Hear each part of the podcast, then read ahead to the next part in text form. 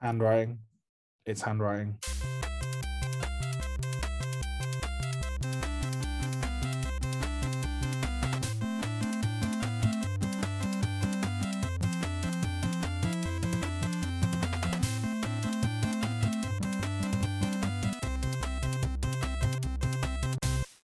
Welcome to Thinking Deeply About Primary Education, the podcast that makes time and space to really think about pedagogy, teaching and learning, anything of interest to time poor but enthusiasm rich primary teachers.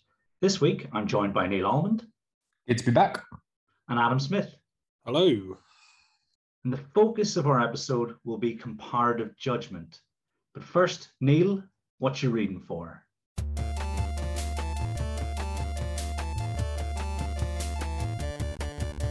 Hey, what you reading for? So I've chosen a blog this week, and it's a blog by uh, Harry Fletcher Wood. It's called "What's the Best Form of Professional Development," and it's one of those things where you read it expecting Harry to have done all the hard work and for him to tell you what to do. So within that, he looks at uh, lesson study, he looks at instructional coaching, oh, and he looks at teacher learning communities. Um, and he effectively says when you think about um, confidence intervals, all three options kind of do the same thing. But what's important is to look at the behavior changing mechanisms behind each of those items. And when you look at it through that lens of changing behavior mechanisms, all it doesn't really matter what you do as long as whatever you put in place has a certain amount of these behavior mechanisms uh, and depending on how many that you want will vary on what the actual output will be so i found that really interesting given the current landscape where instructional coaching seems to be king right now adam what are you reading for uh, well, I had our first uh, in-person conference of the NPQLT uh, leading teaching I'm doing today. Um, and it was lovely. Uh, it was at my school. There was a very good selection of sandwiches and uh, it was very nice to to meet um, lots of people that I sort of know through Zoom.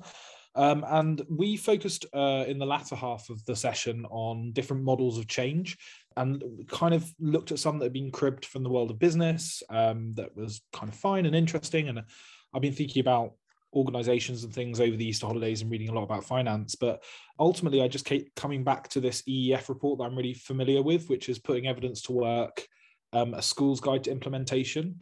And what I really like about that is it takes these quite generic models of change and implementation and leadership, and it actually just lays out how they work in a school because a school is such a you know complex organism and um, quite a different environment really to any sort of for-profit organization um, and yeah i just really enjoyed uh, re-familiarizing myself with some of the recommendations in that report and uh, especially thinking about um, legacy and thinking about how we we um, had a head teacher come and visit who was incredibly been incredibly successful and very transformative but you know she said herself she's approaching retirement age now and it a question for her of how she she makes change sustainable. And i think that's something that's in that report. How do you sort of leave a school behind? How do you leave a project behind? How do you leave a curriculum behind? So yeah that's my what you're reading for. Kieran what are you reading for? They both sound fascinating and I'm really looking forward on to the day that my what you're reading for it can be your RE book. How is writing going? Because it's going to be the seminal book on teaching primary RE. To be honest, it's going to be the seminal book. Um, so you know when it comes out, um, how's it going? Slowly. It's difficult combining um, a job with a ridiculous sort of uneven workload, and I also have uh, I've I have ADHD, which I kind of struggle to concentrate on big projects such as writing a full book. Um, so it got pushed back. Uh, I did some writing over Easter. I will do more writing over the summer with an idea to getting it finished by the end of the summer. But uh, that's what I said this time last year, and here we are. So yeah, it's coming along. It's coming along. Um, thank you. That's very nice of you to say. It'll definitely be worth the wait, and it is a massive undertaking. You know, my wife has asked me not to write any more books while the kids are still small. So, um, you know, so she understands what, what an undertaking is. I think that's a very sensible approach going for the the big holidays because you, you do have a bit more mental space, if nothing else. My actual re- what you're reading for is maths based, and it's um, if nothing else, it's really really interesting and it has some great sources to follow. And so it's called Using Diagrams as Tools for the Solution of Non-Routine Mathematical Problems. And it's by Marilena Pantziara.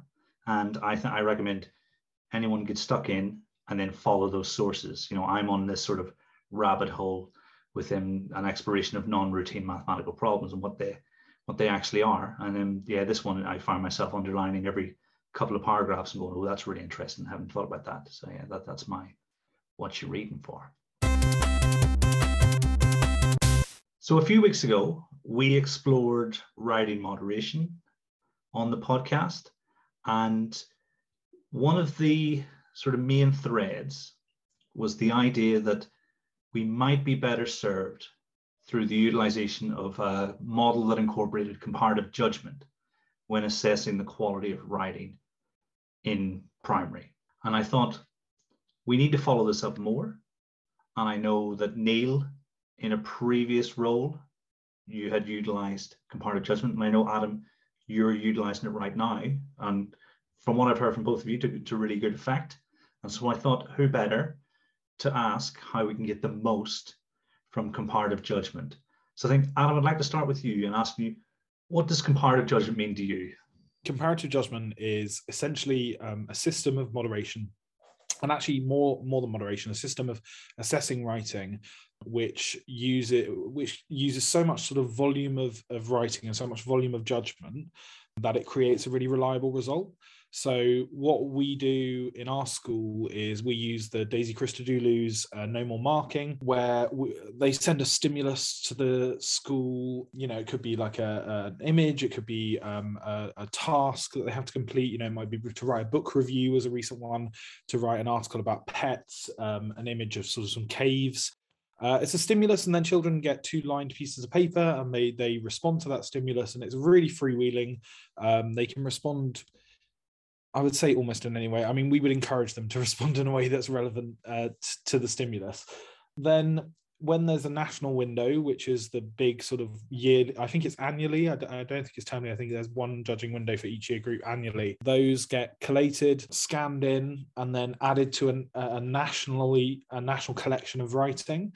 Uh, and then when you so so that all goes off to no more marking and then you get back this sort of judgment window. And it's for teachers you get a link and you sit and your screen is divided into two halves and you have two pieces of writing that are presented almost like pdfs and it's beguilingly straightforward. You literally just choose the better writing.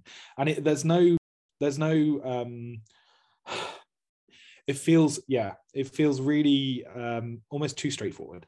You know what the, the question at the top says which is the better piece of writing? And you say left or right. Now i've actually done the training in person with daisy christodoulou. Uh, when i started at my job i did it just before covid. I think we did it in february 2020 and there's a lot more to it than that. And we've done a lot of training in cpd at our school about how to effectively judge um, those pieces of writing. And i'm sure we'll get on later to some of the pitfalls with with that sort of very simplistic system of judgment. But then the idea being that enough people judge those pieces of writing and that, you know, A versus B, it's almost like an eye test, you know, which is better A or B. And then they narrow it down and narrow it down and narrow it down until you can, you have two very similar pieces of writing. And then maybe 50 teachers will judge those. And you can then say, well, that one marginally is better than that one. So you get back um, a standardized score, a bit like you do with the NFER, where there's been so much judgment and so much assessment done nationally that you can be pretty this is like the best available assessment data so you get back an age standardized score and you might have you know your top writer would be 14.9 i'm in year five so you know, we would hope they'd be a, an age 10 writing, and you might have a 14.9, and then you might have a 6.3 at the bottom. And yeah, essentially you you get a rank of all your students. And then obviously you can see in primary, you can see you've got your uh, greater depth, your expected standard, and you're working towards. And then we we would moderate that before we sort of decided on those. I mean, it's you know, I know it's beyond levels, but they're essentially levels, aren't they? and then we uh, do internal tasks as well. So we have maybe 30 members of teaching staff. Um, so it's the same principle, but obviously the, the, results are less reliable because instead of having 150 teachers, 200 thousands of teachers judging, you, you only have 30, but it, it's the same system and the same principle. You know, I think if you talk, if you if you go to the training with Daisy or you watch the videos or you hear her talk about it, it is very the reliability factor is very convincing because if you might have one teacher who is just sitting there judging on handwriting um, it's weighed out by 50 teachers who are hopefully doing that. But again we'll discuss some of the pitfalls later i think and some of the issues with it. So so that is a little outline of comparative judgment. If you don't really if you're interested in it then uh, it is no more marking is the is the sort of brand name. Um, i don't know if there's any other any other sort of generic options out there. And that, that makes a whole lot of sense. And it's based on the idea that as humans, we are ill equipped to make judgments, but we can more effectively make comparisons. I think that seems to be the the underlying rationale behind it. And certainly, you know, some of the things you're saying there, you know, like the reliability, I think it goes a long way to play into our strengths as humans, you know, and you're saying simple and almost too simple, you know, and I think that's something that most teachers will sign up for. Um, you know, certainly at four o'clock on a Wednesday afternoon, you've got a choice between right and moderation or something that's deceptively simple. I know which one I would infinitely prefer to engage with. Uh, I've never experienced the sort of old model of writing moderation. I did some in year six last year, um, looking at it with other schools, but I sat in the staff room the other day and heard horror stories of some of the forms and some of the sort of staying at school until 8 p.m with stacks of English books or stacks of, of pieces of writing and and the the nitpickiness of you know has it met this standard have they used this particular piece of punctuation this way so so from my my perspective it is a vast improvement on anything that's sort of come before and i personally have found it to be very successful so if there's any uh, trusts or schools out there thinking about whether it might be a good thing to implement then I, I would suggest that it probably is actually on the whole I think it is a very powerful tool. And the more, and certainly when I, whilst I was using it, the more you looked into it, the more you realized uh, you could look into it pretty deeply and have a look at what was actually doing. So, as Adam says, it's uh, simply, you know, left or right, but you get the the ratio of left to right clicks. So you'll be able to see if a teacher has thought, I'm just really, really tired. I don't want to do this. So I'm just going to do all 50 judgments by just clicking right, right, right, right, right. Assuming you have like system level access to no more marking, like you can see that it gives you an average time that teachers spent on the amount of judging that they have to do. So you can tell if someone's just whipped through it in two minutes, and then that's a conversation that you can have the most interesting bit of data that I found, and perhaps most useful for senior leaders looking at how they can upskill teachers, is the part where each teacher gets a almost like their own confidence um, interval for how accurate their judgments have been against the national standard. So if you have a case where you have your year four teacher's confidence uh, interval is way below what's going on and what other people are judging nationally, then you know that's the com- that's a really good way to have that conversation with that member of staff and thinking about what a good year four writing might look like. So it's also a really good one that SLT need to be aware of as well. And as a when I was out of class, I always had to kind of you know check it myself just to make sure you say a, a minute out of the classroom feels like a lifetime. Uh, so it's always kind of good to be like, well, actually, are my expectations vaguely where they need to be? And that can be a real useful kind of bit of self reflection for yourself. That sounds really, really useful. I think with the last episode and with what you guys have said so far, we've established that comparative judgment is something that we should encourage schools to do and to utilize. How can we get the most from it?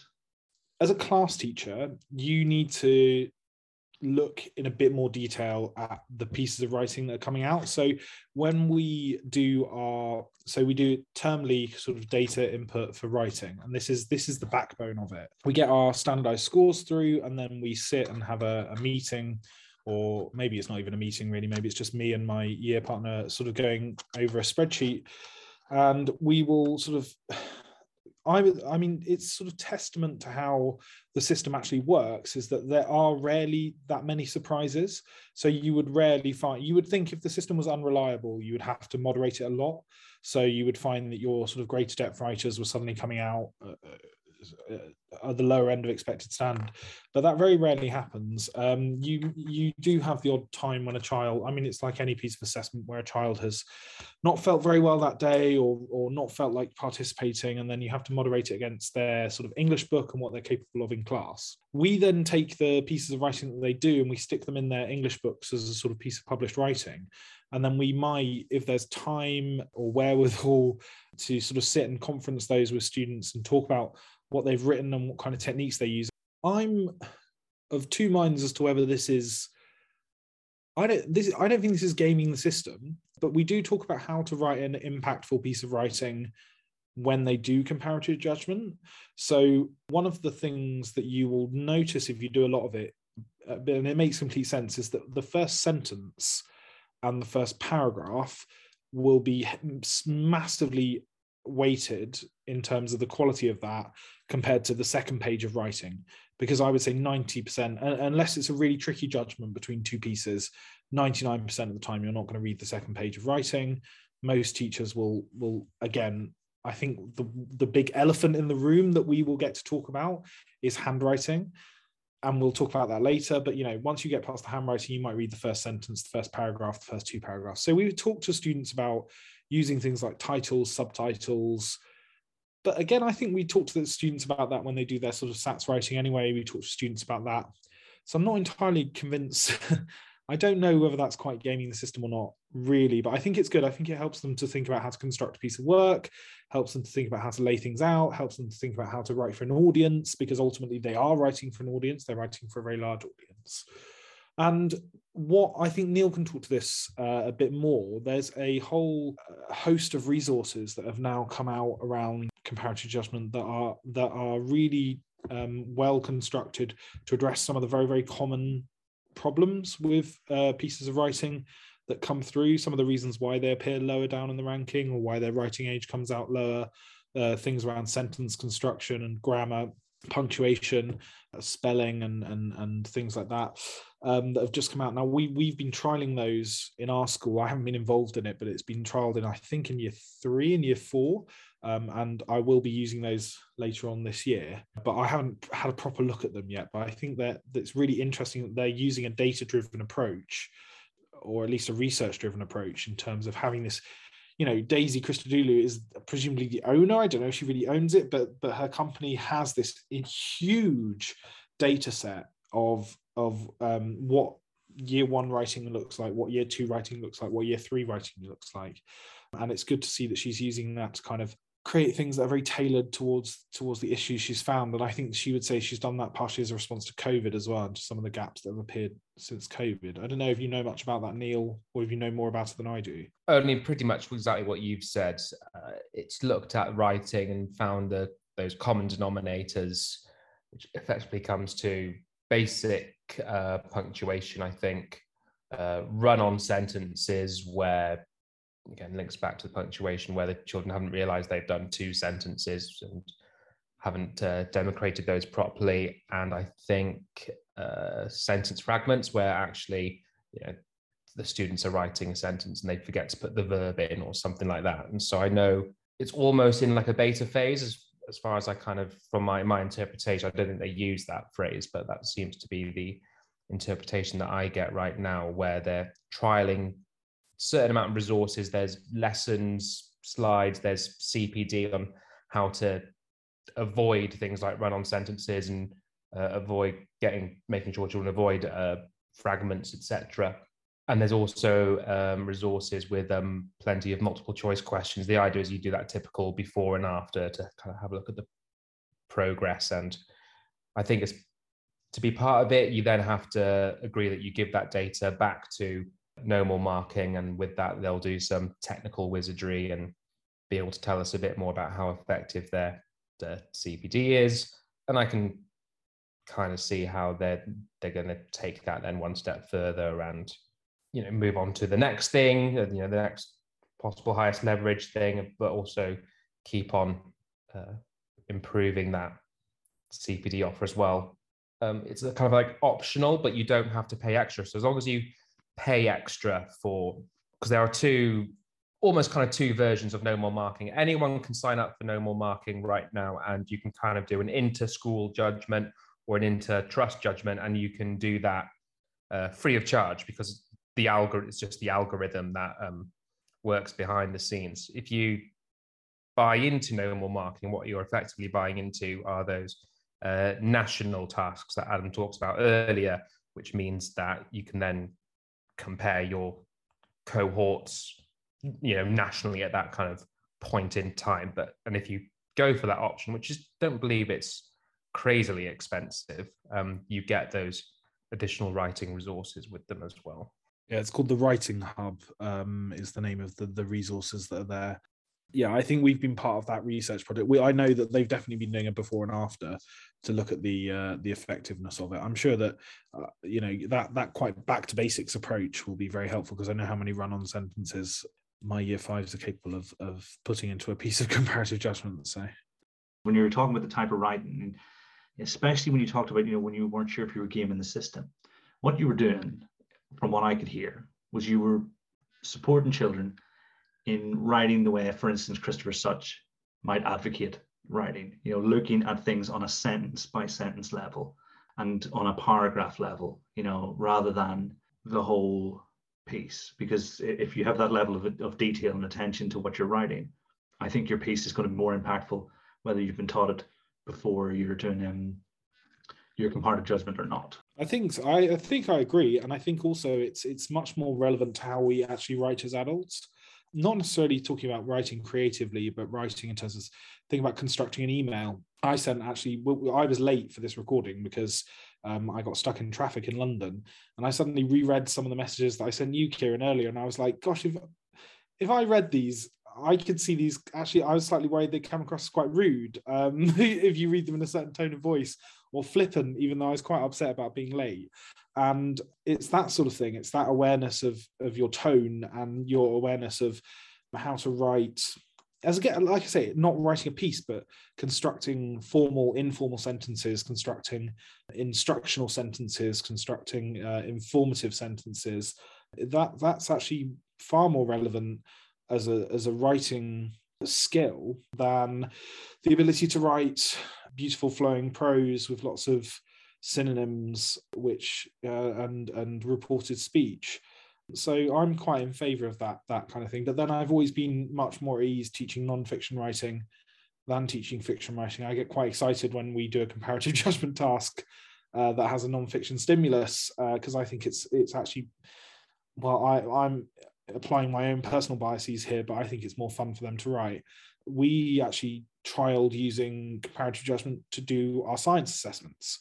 So we got students to write an, an essay in science and I had, you know, that for me, teaching that kind of writing is is brilliant because I just love teaching precise writing. I like teaching writing that is academic. I like teaching writing that is quite formulaic in a way, you know, sort of writing revolution stuff, topic sentences, and and con, uh, constructing really concise paragraphs. I I've spoken quite a lot before about how I think a lot of primary writing is um, politely uh, to put it flabby, uh, or florid or you know, there's so many lovely children in my class who, who are very much under the impression that they're, they're absolutely brilliant writers. And I think that they might be, but uh, they're not precise writers. Um, and they they love a synonym and they love they've been taught and and I think this is not uncommon in in any primary setting that that the real height of right the real the real writer's tool you know the the the the alchemy for writing is the thesaurus. And if they could master the thesaurus then they can master the world without really knowing any of the subtleties of the differences between the synonyms that they find in the thesaurus. I've gone off on one there so it doesn't take much does it? But um but yeah that precision um is is something that i really am keen to to teach but also to learn more about how we how we te- how we teach that. If you want to write at an academic level or at a high level, the more precise you are, the better received that will be, and the more effective it will be for whatever purpose it might be. You know, if you're writing a journal article, if you're writing a, an academic paper, you know, you need to say eighty thousand words worth of uh, material in about maybe 5,000 words, you know. And so I think anything that prepares pupils for that world is, is all right by me. Are there any other things, Neil, that you think we should do to get the most from comparative judgment? Certainly, in my early experience of it, it was used as a really nice summative form of assessment, which I would argue is its main main benefit. And I know you have to be very cautious about trying to use, uh, you know, one assessment for both summative and formative reasons, but I certainly think you can think of a few.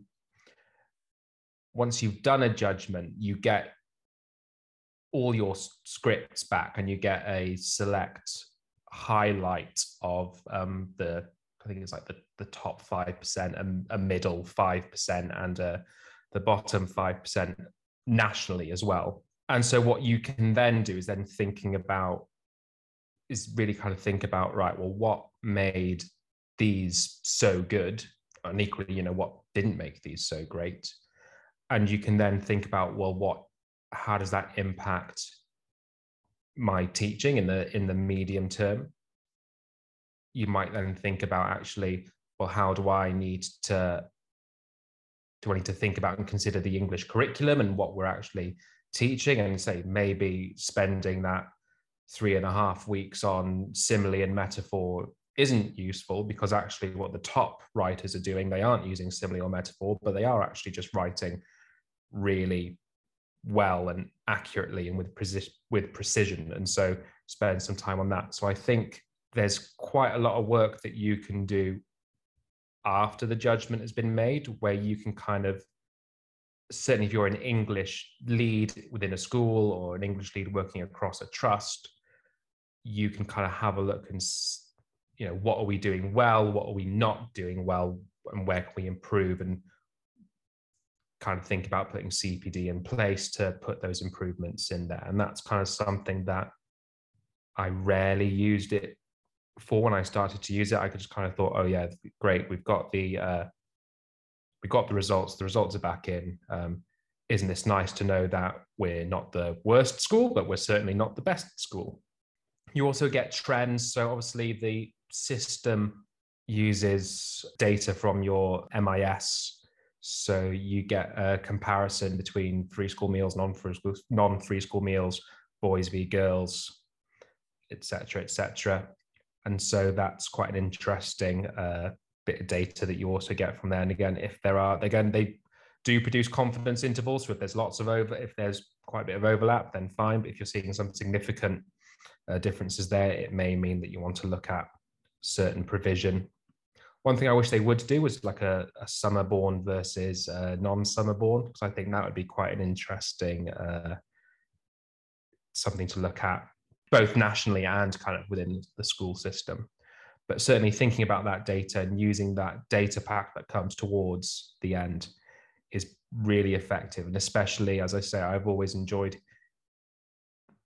giving the bottom, giving the, the middle five that they send nationally and the top five that they send nationally you know almost using that as a, a, starter activity with staff afterwards being like you know which five do you think were the best? Which five do you think are the middle? And be able to explain your reasons why because it just gets staff thinking about it as well that that little bit more deeply.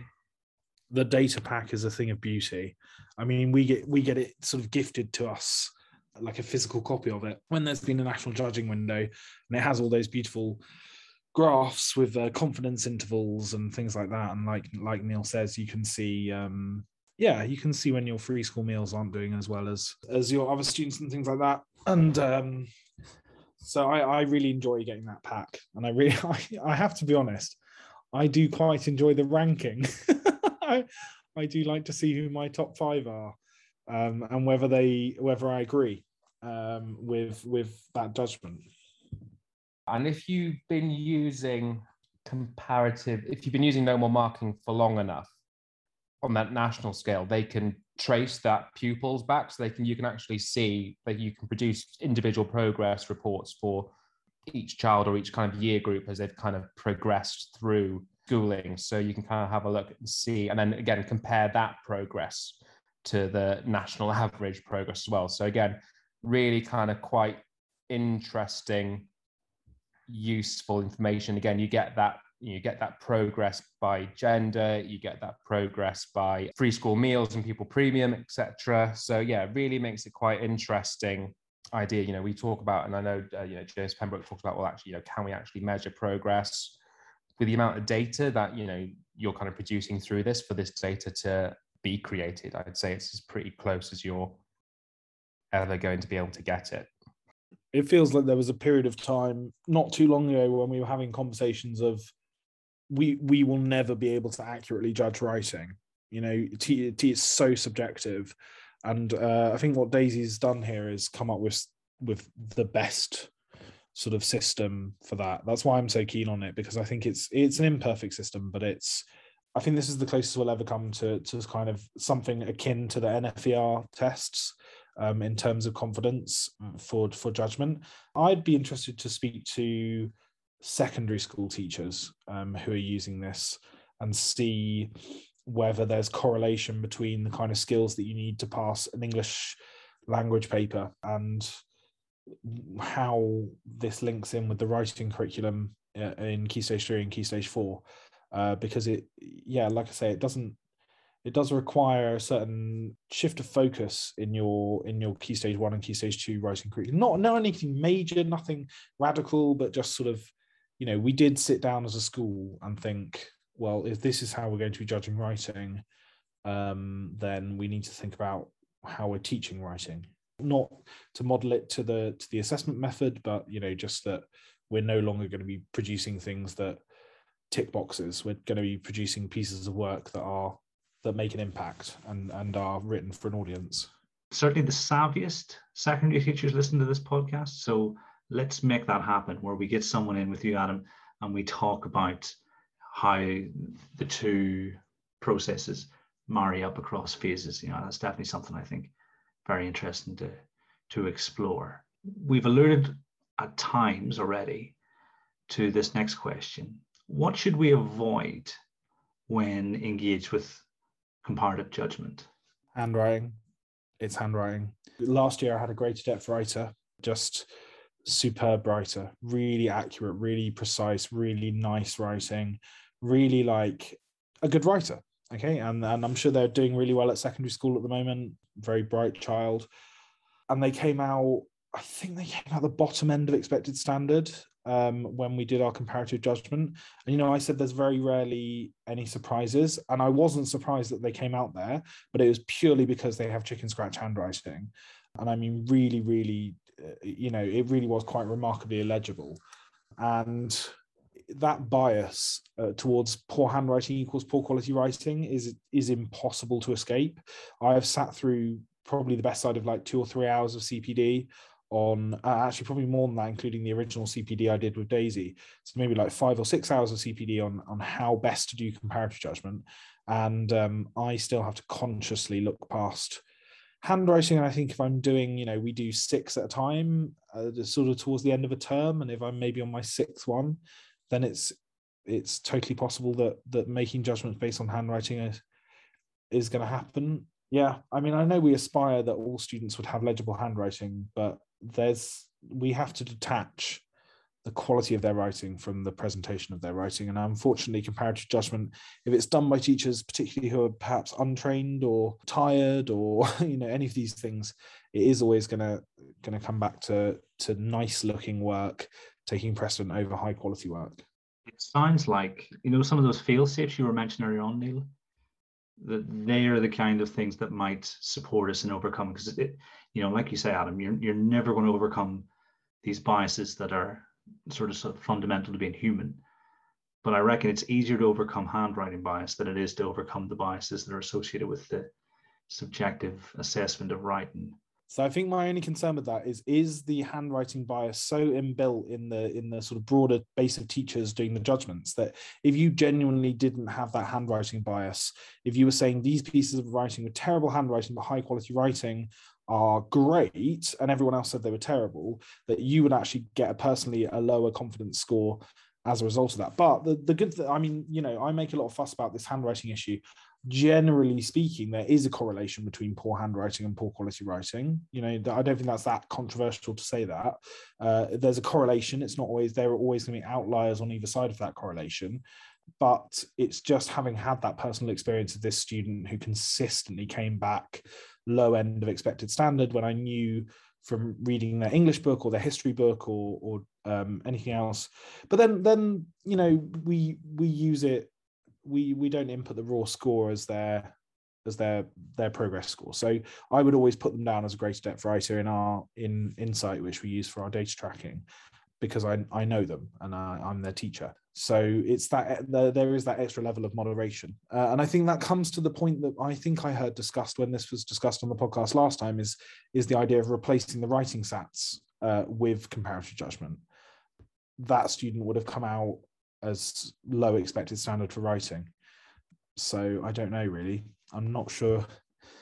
Uh, I just I can't decide whether the handwriting is a fatal flaw or whether it's such a rare occurrence to have a student who has terrible handwriting and excellent writing that it's that it's unimportant and it's it's not worth throwing the baby out with the bathwater.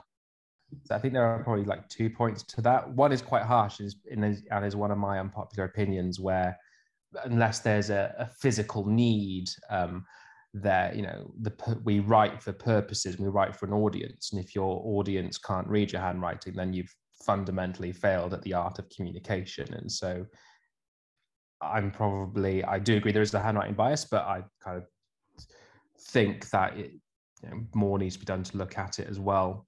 The other part and i'm hoping and i did mention this last time as well is that i'm hoping within like five years, I'm sure people who have like modern day smartphones, you can uh, use your camera to scan a piece of text, um, handwritten text, and then it's pretty good at converting it into uh, you know regular print, as in on a computer. If no more marking could somehow, you know, put and with the amount of writing that they probably do have, they probably have enough data points to create some sort of artificial intelligence. That means as it gets scan as it gets uh, scanned into their system, the you know the mainframe can you know warts and all mistakes and everything put those convert that handwriting into something that's relatively legible in print and that gets done that for you know for every piece of writing. That's kind of one way they could think about reducing that handwriting bias i think. That's this um i mean you know this student in particular we did a lot of handwriting intervention but it really was illegible and i really feel like that will be a, an epoch making moment in the history of computing when a computer is able to read um, a piece of text that he has written it's almost like a turing test you know if you spend long enough you can understand what he was trying to say but um, i don't think that a computer ever will be able to do that five or ten years, I hope. mark that, mark that date down, Kieran. We'll have the three R's, and we'll have uh, yeah, no more mark comparative judgment. Computers powerful enough to uh, to work all that out. I think whenever there are computers that powerful, then we've got bigger problems than the level of handwriting in our classes. We should be uh, saying our goodbyes, I think. when I was listening to you, Adam, I was thinking, oh my goodness, yeah, if you're the only person, if you're the outlier saying that this is good handwriting or this is good writing, and everyone else is judging based on the handwriting, then that totally flips that system as I as like scales from my eyes moment. I think the fact that it's possible, I think you're right to worry about it and to to consider it. Are there any other pitfalls? So we've mentioned time, we've mentioned handwriting. Is there anything else you guys think is really important? The only other one I would say, and I've seen it happen a few times, is when schools try to merge uh, no more marking, comparative judgment with elements of the teacher assessment framework. And so by that, I mean they are bringing, uh, you know, checklists have been made for teachers. Are they going through, you know, do they have those hyphens? Do they have the commas for parenthesis? Do they have subordinate clauses to start a sentence and that really just kind of defies the purpose of it it really is just you just have to read it and decide what is best and if you're so used to that old school moderating where you're going through pieces and pieces, being like, come on, I need one more example of a hyphenated word somewhere uh, for me to be able to give you that um, working at judgment. And you go into this with that kind of mindset where you're really trying to find that level of grammatical detail, you are defeating the purpose completely of what the whole thing is about. And you're only wasting your money by using comparative judgment because that's not how the other X number of teachers are doing it. So it's not how it needs to be done. It's just purely which one do you think is right. But I've sat through a few meetings where we've discussed uh, checklists for teachers to use whilst they're doing that judgment uh, to look for specific punctuation, grammar features, etc. I think for me, there's um, an increase in confidence in the accuracy of comparative, or not necessarily that the accuracy, no, in the the graininess of the data as we go up through the year groups. So, for example, a year one comparative judgment task will probably give you a good idea of whether a student is greater depth expected standard working towards, or not even that necessarily, but whether they're kind of writing at an age appropriate level, basically. Uh, whereas a year six task actually can be quite really quite interesting in looking at the intricacies and the different you know having a higher well basically looking at their reading at their writing age and looking at that uh, looking at months there, looking at kind of six months between two certain students, and why is this student six months below this one, rather than saying, you know, again in year one that a student might be uh, literate or, or not quite. And that's because a lot of the year one tasks that I've judged, and perhaps some of the year two tasks as well, you're often comparing two pieces of, as Neil says, like mark making, or you're comparing scribbles, or you're comparing very, very, very short pieces of writing or writing that is completely off topic or something like that you know the, the that's the nature of writing in in year one is that students are at very different levels with it. And so ultimately com- when you're looking towards the lower end of that scale comparing two different pieces of mark making and saying which is the better writing is a completely pointless task because neither is the better writing it's just mark making so yeah, I would say that's that's something that we've also thought about. And I would say if I was a key stage one teacher, I'd probably pay less attention to comparative judgment. I feel like in year five and six, it's quite quite a big event uh, when it comes around, and perhaps in year one and two, it's slightly more. Uh, this is an interesting bit of data, and it tells us fundamentally, you know, who our most confident writers are and who our least confident ones are. But you probably are fully aware of that already, anyway. So, it's been fascinating talking to you guys about comparative judgment. Before I let you go, though, are there any experiences that you think that would it would help those who are listening to share in them with you? You know, anything that's happened, you know, things they might want to, um, you know, uh, learn from. You know, is there anything that really stands out? You know, there doesn't have to be. I would just say DAISY usually does free webinars to evidently entice people and get more schools to sign up and more schools that sign up the more reliable hopefully the judgments are going to be. They're normally about half an hour 40 minutes and if you're just thinking about i need something else right now to help us think about writing it's not going to be a waste of time i don't think.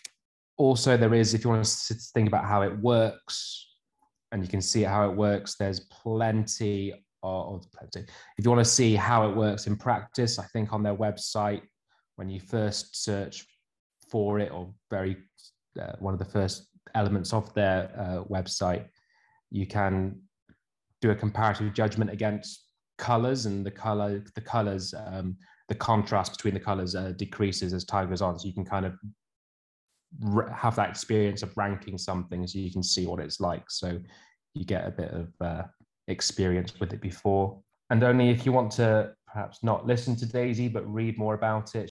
She writes about it towards the end of making good progress. Um, it's all algorithm based, and the algorithm I think is uh, it's available. It's it's a free algorithm. Anyone can I think can go and find this, and if you are savvy enough, could make it. It's not um, much more than that, as in what's going on behind it but yeah, really interesting read at the end of good making good progress about how she feels that it can work within a curriculum as the progression uh, model for assessment. I, I was really fortunate to have uh, some in-person training with Daisy in a school in South London um, back in just like I say, just marginally before COVID.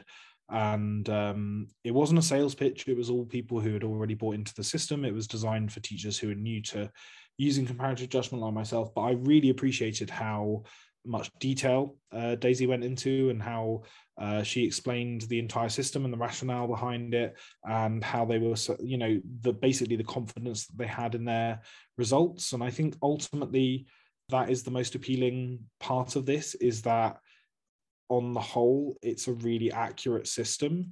It's quite remarkable that you put in one singular piece of writing from a student uh, in your class that's done under quite unusual, you know, an unseen stimulus is quite an un- we, that's not how you'd write something in an English lesson, and yet it comes back with a list that I ultimately agree with uh, in in probably 95% of cases, uh, and even that 5% is usually quite a small movement up and down. I think from memory, the last time that we sat as a year group and looked at 60 children, I think we probably changed fewer than fewer than three or four of the judgments in terms of like they're out of those three sort of where they are related to their age standard. And that, and that's really appealing for me as someone who likes data but also someone who likes reducing workload but also someone who likes to have a system that is that is the most reliable even though as we've said there are some uh, flaws that that are still inherent but those flaws can also be addressed with better cpd in school and i think we've been quite proactive in having CPD recently, you know, looking at why we do comparative judgment, reminding people that.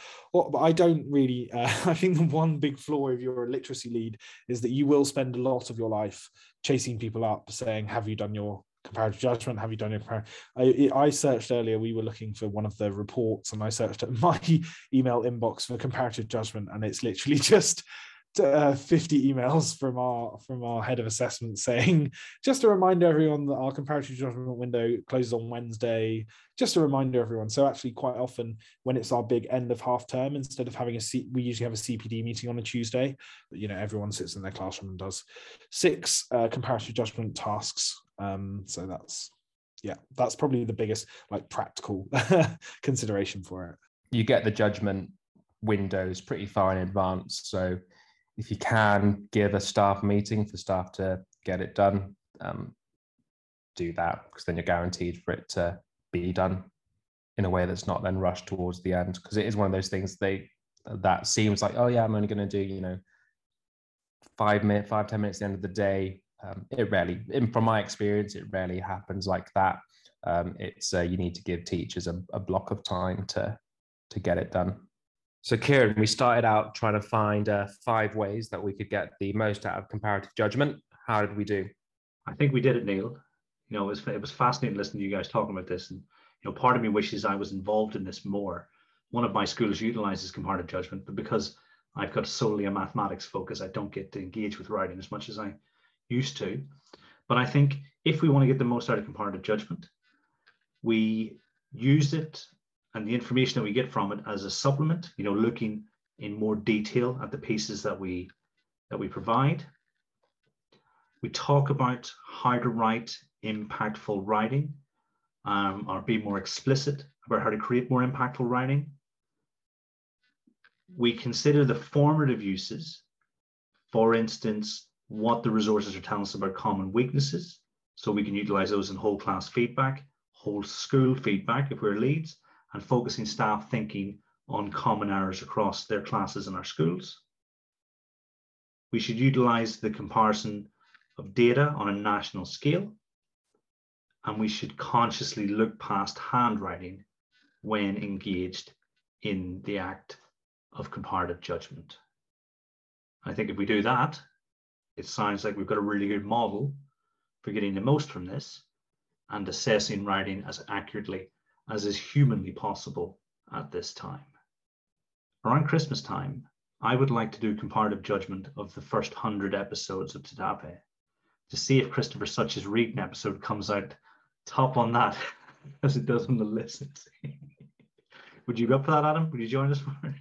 We'll talk to Daisy about seeing whether you can uh, utilize the um, do your own little internal judgment on it and see what happens. Yeah, because they've done it. They've done it with things like that before, haven't they? With like interesting things, haven't they? I think you could probably mm, trying to think. It probably wouldn't be that hard to find a because you can do it. There's a lot. Of, there's been you know a lot of those like uh, World Cups that they were doing on Twitter a while ago, a couple of years ago. Uh, it's essentially the same principle, you know. That you well, it's not really the same principle, but you know, I'm sure there's some sort of system or program on GitHub or something that could could be used where we will have to decide which is the more interesting episode out of two episodes uh, until we find out. what the problem is then is that you will end up with the least interesting episode. um, so uh, that's that's the worry. I think we focus on the positive. Something to think about. All that's left to say is thank you very much for joining us. Thank you very much, Adam. Thank you, Kieran. Thank you, Neil. Thank you, Kieran. Thank you, Adam. Thank you, Neil. And to everyone at home, until next time, thanks for listening.